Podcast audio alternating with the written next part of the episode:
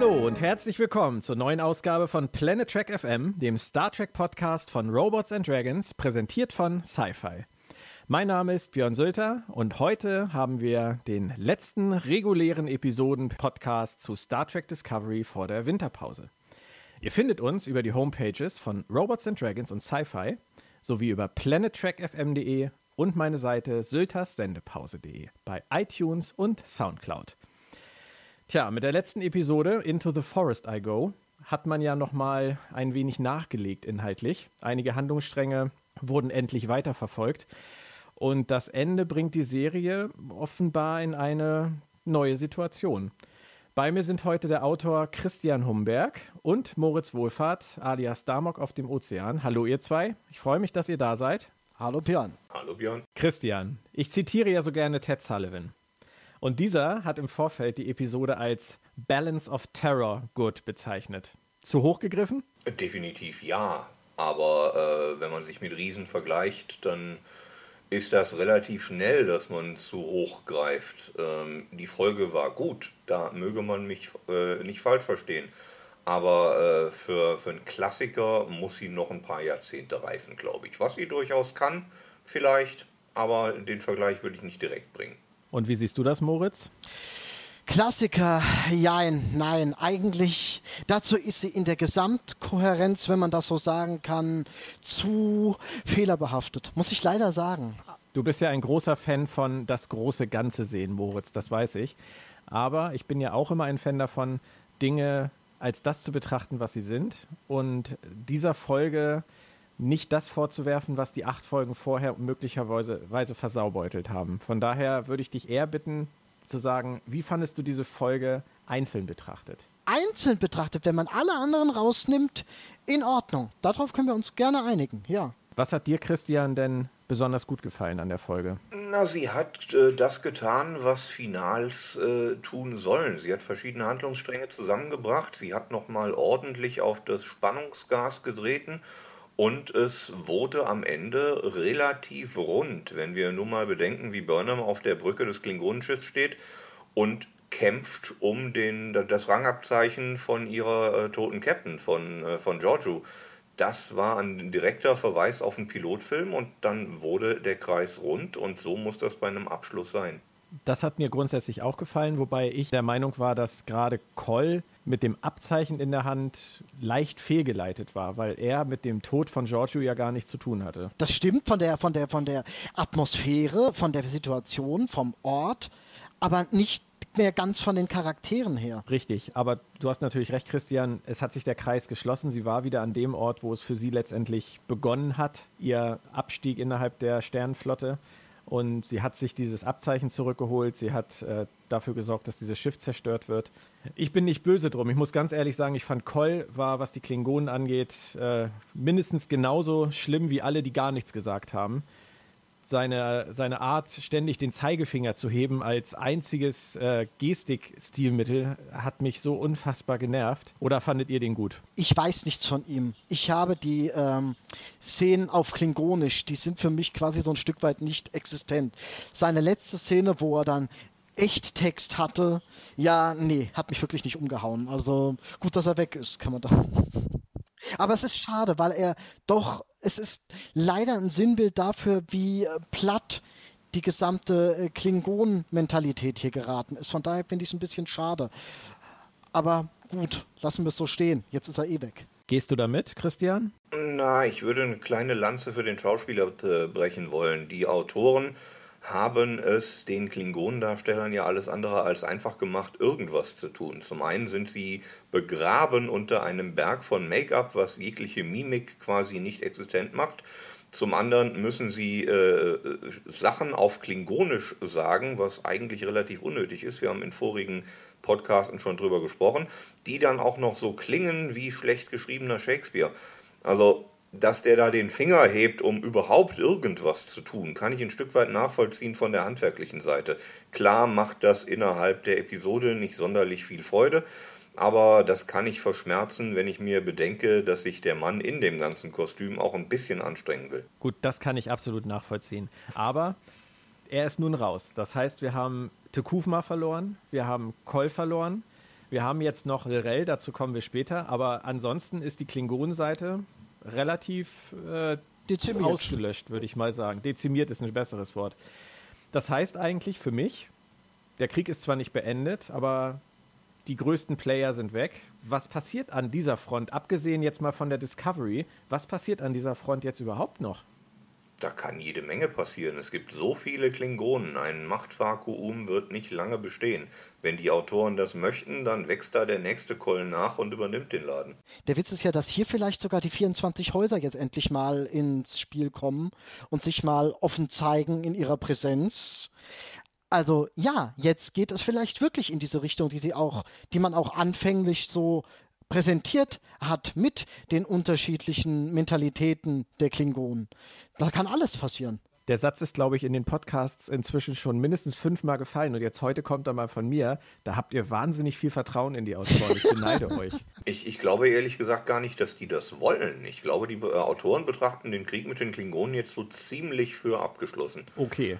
Da kommt vielleicht noch ein klein bisschen Nachklapp, aber äh, das Gros der Kriegsfolgen liegt hinter uns. Nicht, dass wir sie gesehen hätten, das ist eine andere, eine andere Geschichte. Aber äh, der Krieg als solcher, der Handlungsstrang, ist meines Erachtens durch. Da muss man aber mal kurz innehalten. Der Krieg ist durch. Neun Folgen. In neun Folgen haben wir vom Krieg eine Schlacht gesehen. Nein, zwei, wenn wir die, den Prologfilm mitzählen. Ja. Und der Krieg ist durch. Ich glaube, die Autoren haben den Krieg nie zeigen wollen. Ich glaube, der Krieg genauso wie die Klingonen als solche, optisch wie auch inhaltlich, sind Altlasten von Brian Fuller, die sie mitnehmen mussten, weil das alles schon organisiert und, und äh, hingestellt war, bevor Brian Fuller die Serie verlassen hat. Ich glaube, die Autoren von Discovery, so wie sie jetzt da stehen, machen drei Kreuze, wenn sie den Handlungsstrang beenden können und dann das machen dürfen, was sie machen wollen. Da bin ich absolut bei dir, aber hätte man dann nicht wenigstens versuchen können, in diesen neun Folgen, die wir jetzt hatten, die Klingonen etwas kompetenter darzustellen. Wenn ich alleine jetzt sehe, dass die in der aktuellen Folge auf dieses Schiff beamen, eine Tür aufbrechen, den Admiral finden, den man vielleicht mit internen Sensoren auch mal hätte aufspüren können oder merken können, dass er noch lebt. Vielleicht wussten sie es auch und es war ihnen egal. Geschenkt. Dann ist Burnham da die ganze Zeit am, am Rumchargieren und keinem fällt es auf. Und dann kommt noch dieser Messerkampf. Eine kleine Menschenfrau gegen einen Berg von Klingonen, den Anführer der Klingonen. Und der kämpft auf eine Art und Weise, das hätte Quark, glaube ich, nicht schlechter hingekriegt. Das ist das, was mich wirklich stört. Zwei Sachen dazu. Zum einen, die kleine Menschenfrau ist vulkanisch ausgebildet, was sowas angeht. Das darf man nicht vergessen. Touché. Und, und zum anderen sind es die Autoren vermutlich genauso leid wie du und ich, die Klingonen schreiben zu müssen. Nicht, dass sie es je nennenswert gekonnt haben. Das war in dieser halben Staffel kein Geheimnis. Die Klingonen-Szenen waren mit die äh, langweiligsten. Sie waren von der Ausstattung her toll. Aber der, der, der Funke sprang nicht so wirklich über. Die Sprachbarriere war da nur eines der Probleme. Ich glaube, das war wirklich eine Erblast, die sie mitnehmen mussten und sie werden froh sein, wenn sie sie los sind. Was allerdings nicht heißt, dass sie zwingend gut horizontal schreiben können. Episodisch geht das, aber so eine fortlaufende Geschichte war es ja eher dann doch nicht. Björn, du hattest ja eben gesagt, von wegen äh, die Klingonen etwas kompetenter schreiben problematisch, wenn du bedenkst, wenn du mal bedenkst, was die noch zusätzlich für Fässer dastehen hatten, in denen sie sich bewegt hatten. Sie hatten ähm, die Vorgeschichte von Burnham, sie hatten Lorca, sie hatten auf einer gewissen Ebene sogar Saru wie viele Fässer können sie sich leisten in neun Folgen? Da ist für die Klingonen so oder so nicht mehr viel Platz gewesen. Was hättest du denn dann da rausgestrichen, um die Klingonen ähm, kompetenter zu zeichnen? Was ich da rausgestrichen hätte, ist wahrscheinlich gar nicht so sehr die Frage. Nur wenn man das Fass, wie du sagst, aufmacht und ähm, eine sehr beliebte Spezies aus dem Star Trek-Kanon mit an Bord holt und sich unheimlich viel Mühe gibt, auch mit diesem Sarkophagschiff. Mhm was die Ausstattung angeht. Wunderbares Design, also ganz toll. Ich bin auch niemand, der ähm, große Probleme mit dem neuen Klingonen-Design hat. Grundsätzlich haben sie sich wahnsinnig viel Mühe gegeben und jetzt sprengen sie dieses Sarkophagschiff einfach in die Luft. Wäre zum Beispiel da nicht noch wahnsinnig viel erzählerisches Potenzial gewesen, Moritz? Ja, unbedingt, weil dieses Sarkophagschiff aus einer alten Epoche stammt, von einer alten Klingonen-Ära, über die wir überhaupt nichts wissen. Dieses Klingonen-Sarkophagschiff war von Anfang an ein Artefakt, etwas, wo, wo sich eigentlich von der Sternenflotte her niemand sicher war, was das überhaupt sein sollte. Von daher finde ich es auch wirklich schade, dass sie es jetzt so gesprengt haben, einfach. Wir werden es nie mehr erfahren, was das genau war, was Kufma da so die ganze Zeit getrieben hat, als er weg war, also als er noch nicht zur Debatte stand. Das finde ich einfach schade. Aber selbstverständlich werden wir das erfahren, sogar schon sehr, sehr bald. Für sowas gibt es Comics, für sowas gibt es Romane, Computerspiele. Da werden sich die Autoren der zweiten Garde quasi drauf stürzen auf solche unvollendeten Geschichten. Dafür sind die Tie-In-Romane Richtig, da. aber das ist Beta. Das ist, das ist nicht mehr offizieller Kanon. Ja klar, aber es kann trotzdem Spaß machen. Auf jeden Fall, das möchte ich nicht abstreiten. Da, da bin ich der Letzte, der das abstreitet. Aber in Bezug auf kohärente, kohärenten Alpha-Kanon, da kriegen wir nur noch wenig mit, wenn überhaupt. Wie gesagt, ich ich, ich glaube, die Autoren sind äh, äh, bassfroh, dass sie das überhaupt äh, los sind, das mhm. Thema. Mhm. Das nächste, was die machen werden, wird wenig mit Klingonen zu tun haben. Ja. Dann sollten wir das wahrscheinlich auch äh, so dann zu den Akten legen. Was mich allerdings noch an Koll sehr gewundert hat, als ich äh, heute beim Frühstück darüber nachdachte, war, warum fliegt der überhaupt auf dem Sarkophagschiff durch die Gegend? Auf einem uralten Relikt, bei dem offensichtlich die internen Sensoren so schlecht sind, dass sie noch nicht mal vor Eindringlingen waren, die sich an Bord beamen. Na, die Eindringlinge, die Eindringlinge hatten doch klingonische Lebenszeichenmaschinen an. Ja, aber sie sind ja trotzdem rübergebeamt. Ja. Das ist natürlich übertrieben und ich weiß, dass man diese Sachen nicht überstrapazieren Nein. sollte. Nur von dem, Anf dem Anführer der Klingonen, der, wie er selber auch bei jeder Gelegenheit erwähnt, gar nichts für Kuvma und seine Lehren übrig hatte, erwarte ich etwas anderes, als der, dass der mit diesem Relikt durch die Gegend fliegt. Warum steht Donald Trump im Weißen Haus, obwohl er es nicht mag? Weil es fürs Image auch gut Ich wollte nämlich gerade sagen. Das ist das, was der Präsident tut. Das ist historisches Erbe. Das ist für die Außenwirkung wichtig. Genau, Statussymbol. Okay, unter dem Aspekt kann man das sicherlich akzeptieren. Dann haben wir die Klingonen ja abgefrühstückt, oder wie seht ihr das? Lrell. Lrell ist halt Fast noch alle. wirklich markant verfügbar in der, in der Geschichtsschreibung. Ja. Und dieser seltsame Mann namens Tyler. Was er auch ja. immer es sein mag, ja. Wie habt ihr denn die erste Szene zwischen Tyler und Lrell empfunden? Ich war mir nicht sicher, was passiert. Ich hatte ja eigentlich fest damit gerechnet, dass Lrell nur das Zauberwort sagen muss und sofort vergisst Ash Tyler wieder, dass er Ash Tyler ist und äh, sieht sich wieder als Wok, der er ja, machen wir uns nichts vor, eigentlich ist.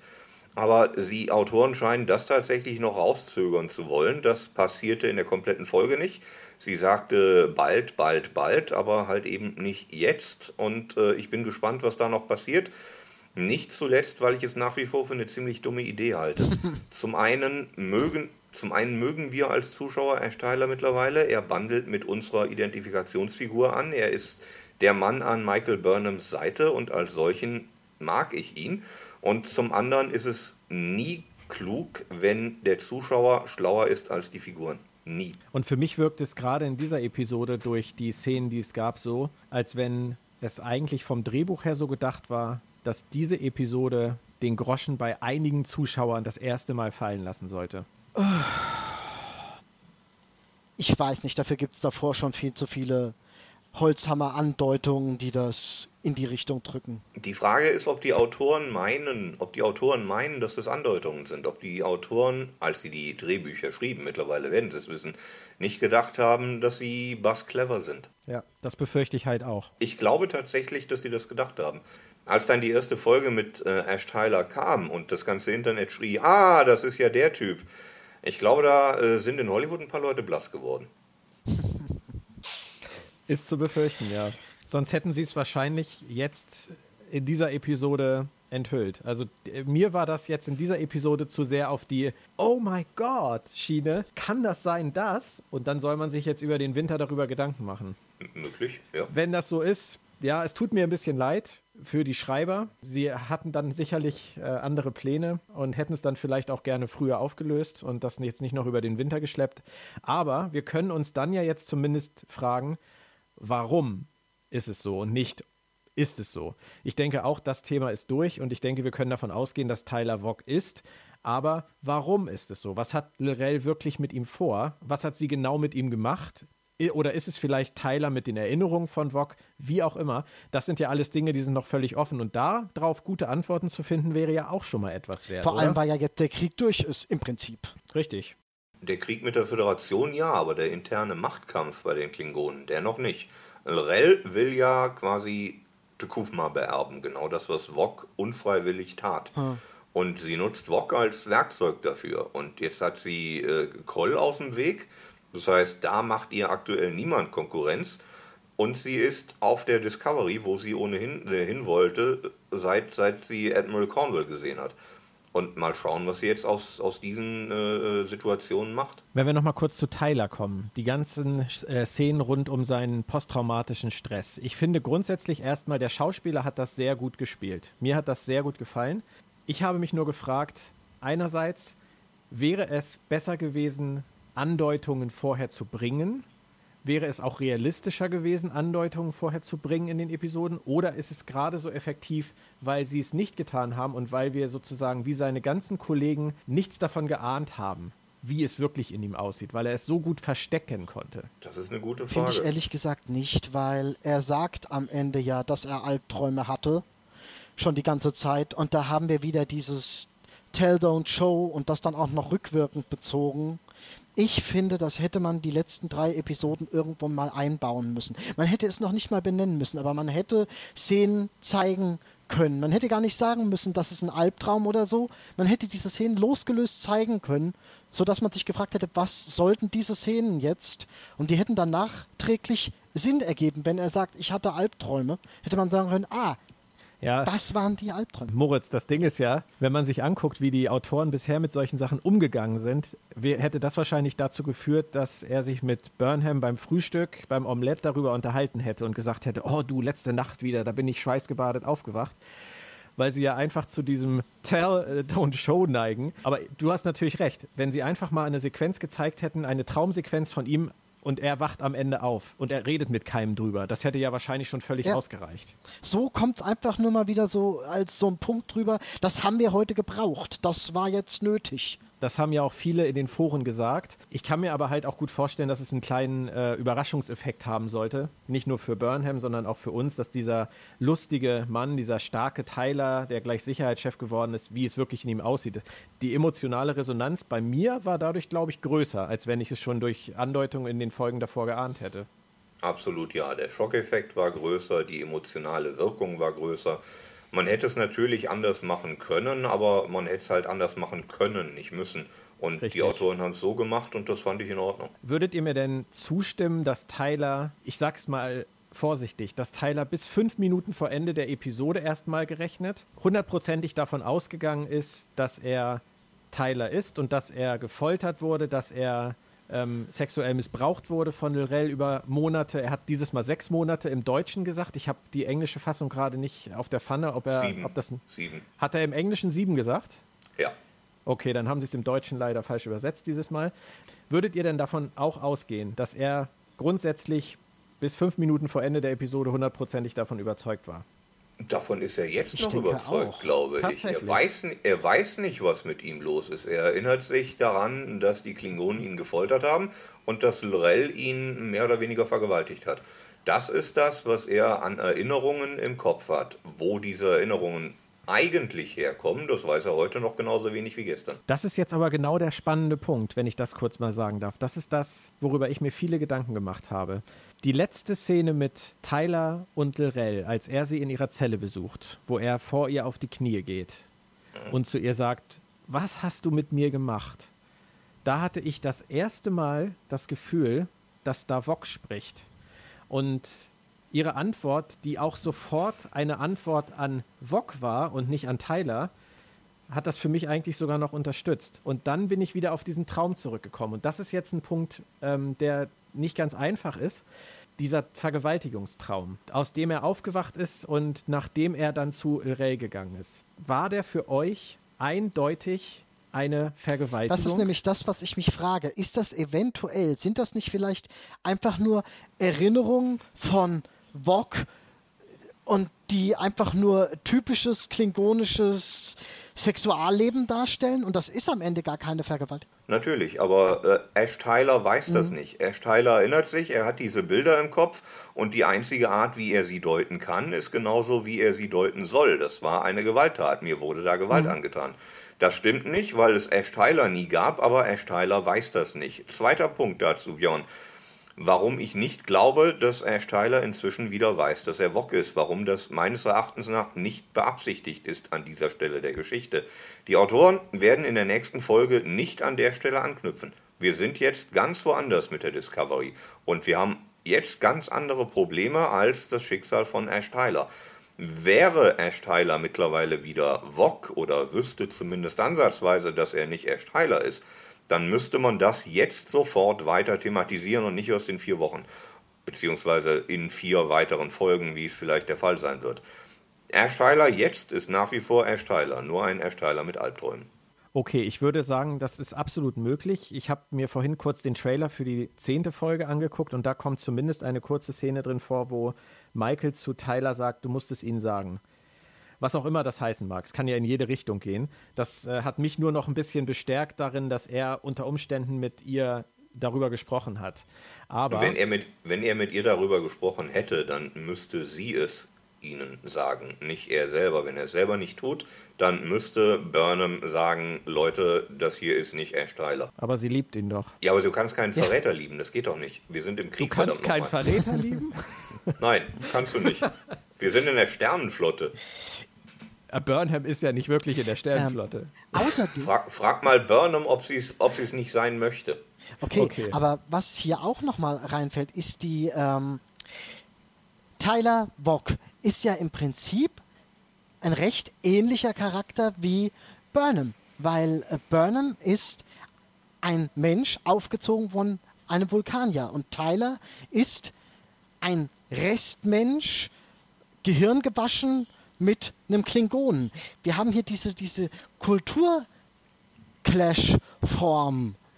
Und die, die, die, die führt ja auch ein Stück weit, kann auch ein Stück weit dazu führen, dass die beiden füreinander eine ganz spezielle, eine ganz spezielle Art von Verständnis entwickeln oder bereits haben.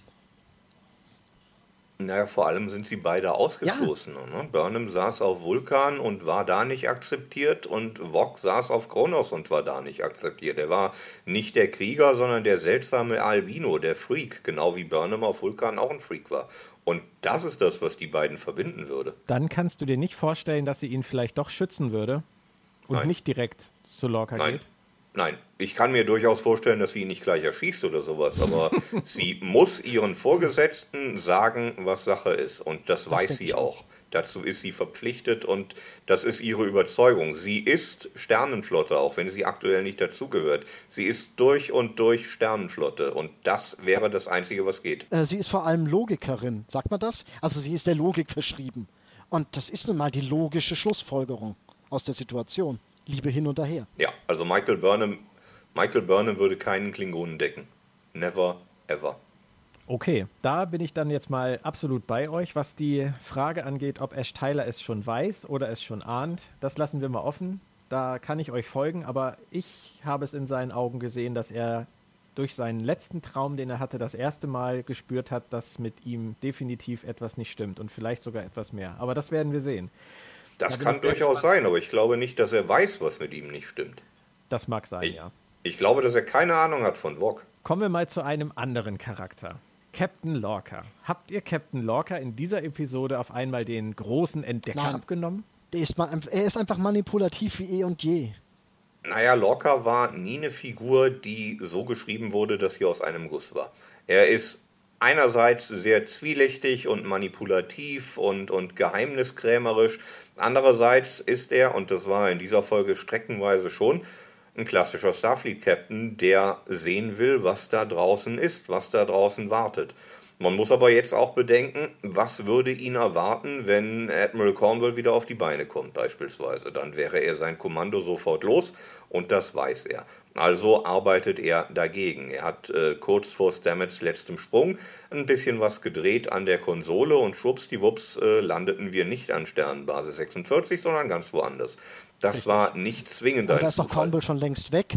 Cornwall hat er ja sogar in einen Shuttle gelegt. Ich meine, der Mann müsste eigentlich. Ja, aber Moritz, er hat diesen Anruf bekommen, übrigens auf einmal nicht per Hologramm, sondern auf Monitor, dass er zurückkommen soll und dass er eine Medaille bekommt. Also wer da in dem Moment nicht gesehen hat, in Lorcas Augen nicht gesehen hat, dass er das durchschaut, dass man ihn in eine Falle locken will, ich weiß nicht. Ich denke, in der Sekunde war für ihn klar, es muss die andere Richtung sein. Ihr, ihr müsst auch bedenken, dass Lorca nicht von selbst losgezogen ist, um den Admiral Richtig. zu retten. Das passierte nebenbei, weil es sich angeboten hat, weil man den Admiral zufällig gefunden hat bei der Mission hier.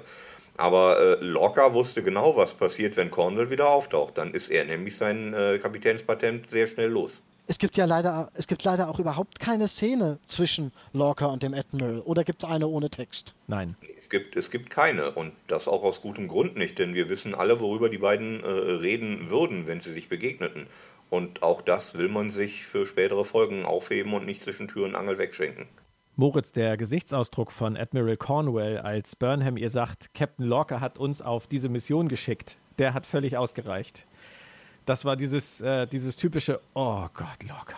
Das hat man ihr geradezu angesehen. Okay. Lorca schon wieder, immer noch. Ich weiß nicht, ob Christian das genauso gegangen ist, aber ich hatte schon das Gefühl. In, in, in dem Moment, in dem Lorca meine Fahrkarte nach Hause ist, bin ich erstmal froh, dass er da ist. Alles andere klären wir dann, wenn ich wieder daheim bin. Ja. aber wo sind wir denn nun hingesprungen?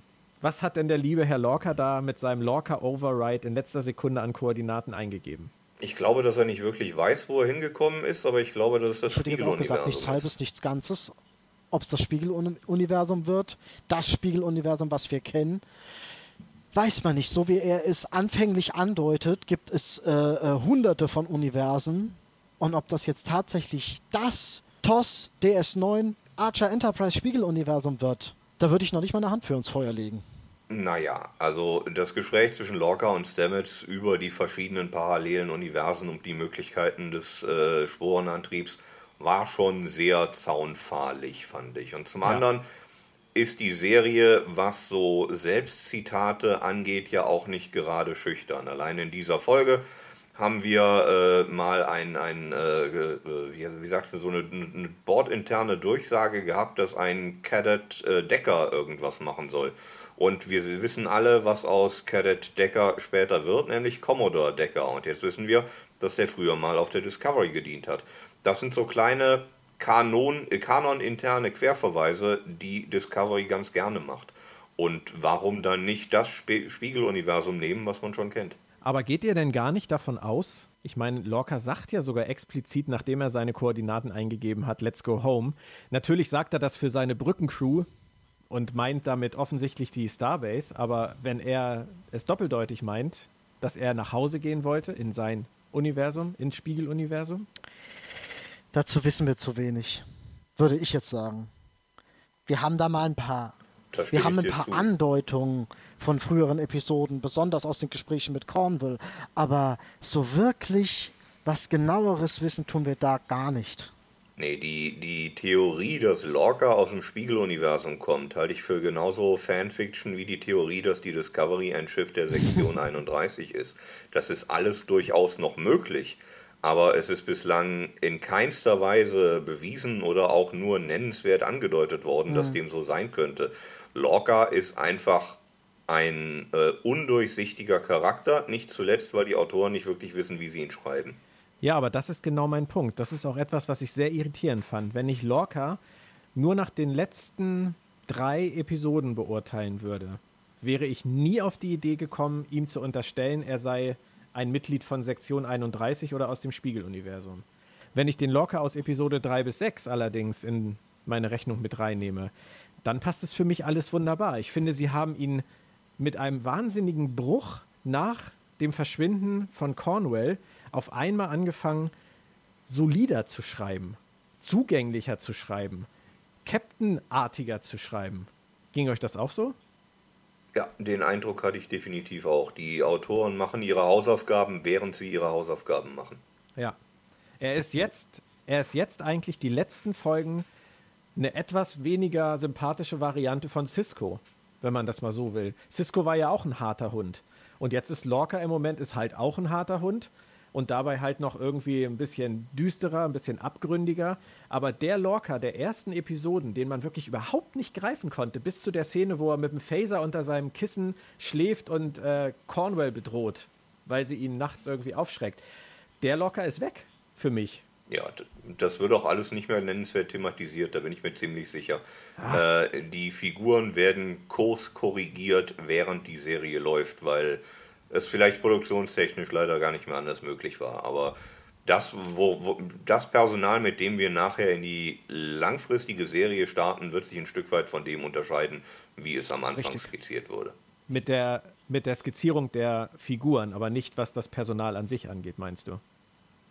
Glaube ich ja, durchaus. Wenngleich ich jetzt auch nicht meine Hand dafür ins Feuer gelegt hätte, dass Stamets nicht mit dieser Folge rausgeschrieben wird.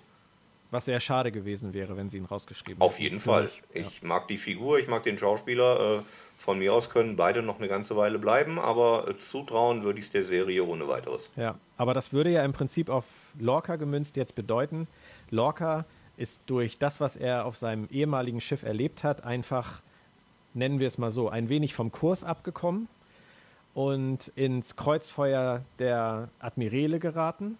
Und weil er daraus jetzt keinen wirklichen Ausweg mehr sieht und es für ihn attraktiv ist, äh, mit diesem Sporenantrieb das Universum zu erforschen, hat er jetzt sich entschieden, einfach mal irgendwo hinzuspringen. Weil da kann es nur besser sein als auf der Sternbasis. Oder wie?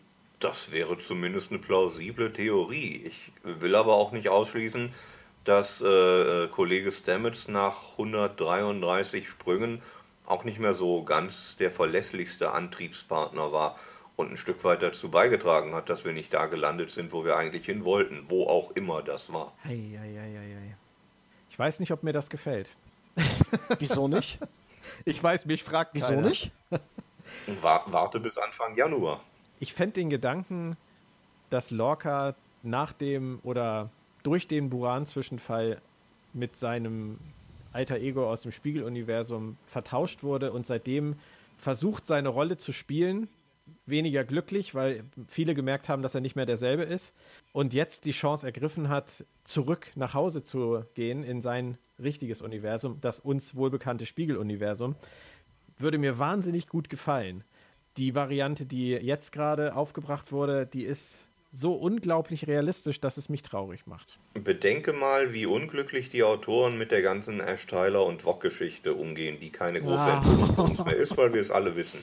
Meinst du, dieselben Autoren, oh. meinst du wirklich, dieselben Autoren schaffen so einen Bluff, äh, wie du ihn gerade beschrieben hast? Ich glaube nicht. Ergibt Sinn. Du legst den Finger da wirklich in eine tiefe Wunde, Christian. Dafür bin ich hier, oder? Oh mein Gott. Darüber möchte ich auch reden, wenn ich darf. Ja, bitte. Über Gott. Ja. Sowohl Tilly als auch Admiral Cornwall rufen in dieser Folge Gott an. Das ist nicht mehr Gene Roddenberrys Sternenflotte, kann das sein? Das ist Weil ja. in Gene Roddenberrys Sternenflotte gibt es keine Religion. Punkt. Natürlich kannst du deine private Religion haben, selbstverständlich. Aber wenn es einen Atheisten auf diesem Planeten gab, dann war es Gene Roddenberry und sein Advanced Human, sein Sternenflottenmensch ist alles andere als religiös. Aber hatten wir nicht vor ein paar Monaten während der Dreharbeiten das Problem, dass äh, Jason Isaacs in irgendeinem Interview gesagt hat, dass am Set penibel darauf geachtet wird, dass niemand Gott sagt?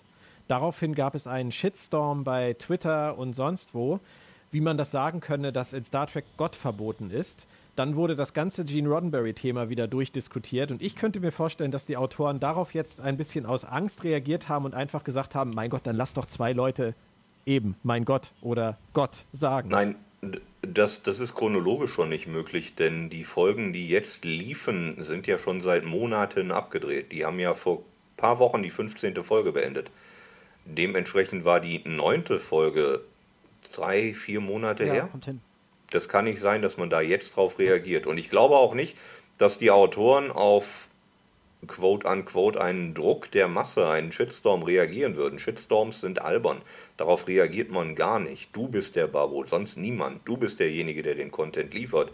Andere Leute dürfen den mögen und dürfen ihn nicht mögen, aber es ist keine Demokratie. Eine Serie ist keine Demokratie. Aber in einer Gene Roddenberry-Welt hat Gott, so leid es mir als Katholik tut, nichts zu suchen. Und das ist auch verdammt nochmal richtig so. Ja.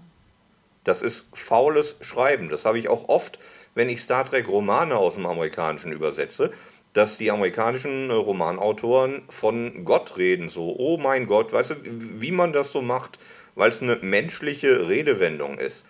Nein, verdammt nochmal, im 23. Jahrhundert von Gene Roddenberry ist sie das nicht. Das sind dann Formulierungen, die streiche ich als Übersetzer raus. Ja, da müssen wir wie bei vielen anderen Punkten dann einfach mit diesem faulen Schreiben leben. Ja, Leider. klassischer Drehbuchfehler und das zweimal in einer Folge. Klassischer ja. Drehbuchfehler. Aber es stimmt, wenn ich jetzt mal so drüber nachdenke, mir, die sagen wirklich nie Gott. Das ist mir doch nie so extrem. Nein, und zwar aus gutem Grund nicht. Ja, ja, ja, ist mir schon klar, wenn man wenn man wenn man es weiß, aber ich suche gerade nach einer Überleitung von Gott zu Burnham. Burnham hat ja in dieser Episode mal wieder ein wie soll man sagen, leichtes Ego-Problem gezeigt. Sie kann nicht mit Befehlen umgehen. Sie kann nicht mit Anweisungen ihrer Vorgesetzten umgehen. Sie muss immer ihre eigene Sichtweise bringen und durchsetzen. Oder wirkt das auf euch anders? Ja, solange sie recht hat, gibt ihr das Drehbuch damit recht. Und in dem Fall hatte sie recht. Aber es macht sie nicht wirklich sympathischer. Für mich. Es ist ihre Geschichte. Star Trek Discovery ist Burnhams Geschichte. Dementsprechend muss natürlich Burnham den äh, finalen Kampf ausfechten. Und nicht Lorca und nicht Saru, sondern Burnham. Dann hätte es mir vielleicht besser gefallen, wenn Saru vorgeschlagen hätte, Burnham auf das Schiff Klar, zu schicken. Klar, das wäre noch eine Möglichkeit. Mir war es einfach wieder zu viel ich stelle mich in den Vordergrund, es geht nicht ohne mich. Ich bin die Einzige, die jetzt diese Situation retten kann. Da hätte sie, finde ich, ein ganz kleines bisschen schon daraus lernen können. Ich verstehe den Eindruck, dass der Eindruck besteht, aber ich glaube nicht, dass der beabsichtigt nee, denke ich auch nicht. Vor allem hat sie ja in diesem Fall auch recht. Niemand kennt das Sarkophagschiff so gut wie sie. Von daher fand ich den Einwand eigentlich, der war passend. Darf ich mal was dazu sagen? Das eigentliche Problem ist ja auch Lorca weil das Lorca sie nicht hinschicken will, ist das eigentlich Dumme an der Sache. Ja. Absolut, klar. Für mich völlig unverständlich, aber das ist halt auch wahrscheinlich einfach wieder, das Drehbuch erforderte diese hitzige Diskussion zwischen Lorca und Burnham mhm. und deswegen musste Lorca ein bisschen blöd dargestellt genau, werden. Genau, damit Burnham das ist das, was mir an dieser ganzen Sequenz... Da, damit ja. Burnham diejenige ist, die am Schluss gegen Colt kämpft, weil es nur so dramaturgisch rund wird. Kommen wir noch zu etwas positiveren Dingen.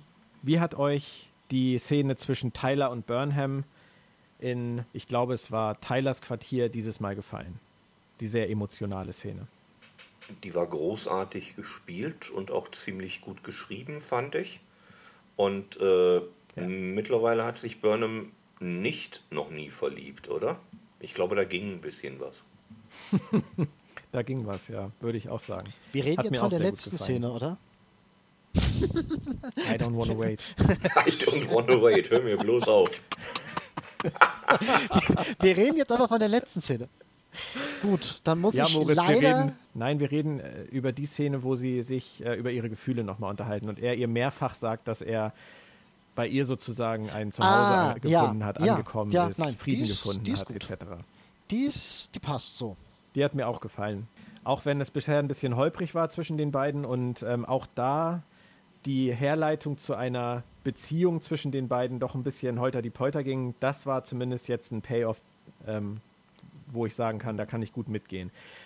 Der Punkt ist aber, ich glaube, das ist beabsichtigt, weil jetzt irgendein Bruch kommen wird. Die sind auf einem Höhepunkt und Höhepunkte sind immer dafür da, dass danach quasi der Absturz kommt oder der Umbruch oder. oder du Zyniker, du. Hat aber absolut recht. Vollkommen richtig. Wir sind nicht hier, damit es Michael Burnham gut geht, sondern damit Michael Burnham Abenteuer erlebt. Ja. Das wird noch eine harte Zeit für sie werden. Mit Lrell als Nebenbuhlerin. Als Schwiegermutter. oh Gott. Als Schwiegermutter. Oh. Ich darf das noch sagen. Das setzt die Träume von Tyler in einen Kontext, den ich überhaupt nicht weiter durchdenken möchte.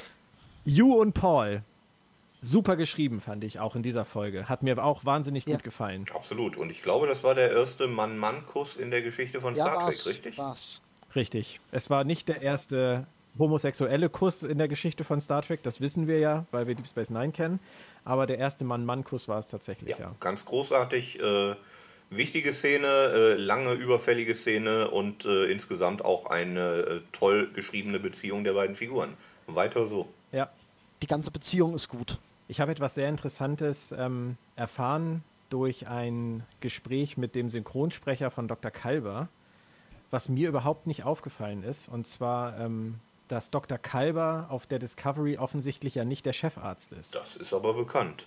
Ja, in, irg- in irgendeiner Folge hat er mal gesagt, dass er irgendwas machen muss, sonst kriegt er Ärger mit seinem CMO. Also dementsprechend ist er nicht der CMO. Richtig, genau. Und das ist mir im Englischen nicht aufgefallen und im Deutschen haben sie nicht es nicht erinnern. übersetzt. Ich kann mich. Nein, wüsste ich nicht. Ich weiß es nicht. Ich habe es ich hab's überhört und für mich war die ganze Zeit der Eindruck, Dr. Kalber ist der Chefarzt. Ganz einfach auch deswegen, weil kein anderer Arzt, der wie ein Chefarzt wirkt, da rumläuft und alle mit Richtig. ihren Problemen grundsätzlich immer zu Dr. Kalber kommen. Nee, Dok Dr. Calver ist nicht der Chefarzt und ich glaube auch Stamets ist nicht der Chefingenieur. Bin ich da, äh, liege ich da falsch? Das habe ich am Anfang auch mal so verstanden, aber es läuft auch niemand anderes Der- rum, der für dem diesen Posten streitig herhalten Das könnte. frage ich mich ohnehin schon seit einer ganzen Weile. Sind diese Posten einfach nicht besetzt auf der Discovery? Haben sich die Autoren nie mal hingesetzt und eine Excel-Tabelle äh, mit Namen gefüllt? Äh, wer ist das? Wer ist das? Das heißt ja noch lange nicht, dass wir die Figuren gezeigt kriegen müssen. Wenn die die nicht zeigen wollen, ist das ihr gutes Recht. Aber man muss wissen, wer der, der äh, Chefmediziner ist. Fragen wir mal anders. Gibt es da überhaupt einen Chefingenieur? Gibt es da überhaupt einen Chefarzt? Wenn die da so wissenschaftlich und jeder sein, ein, ein, sein eigenes Ding macht, vielleicht haben die da überhaupt keine Chef, Abteilungschefs. Ich weiß es nicht. Ginge das?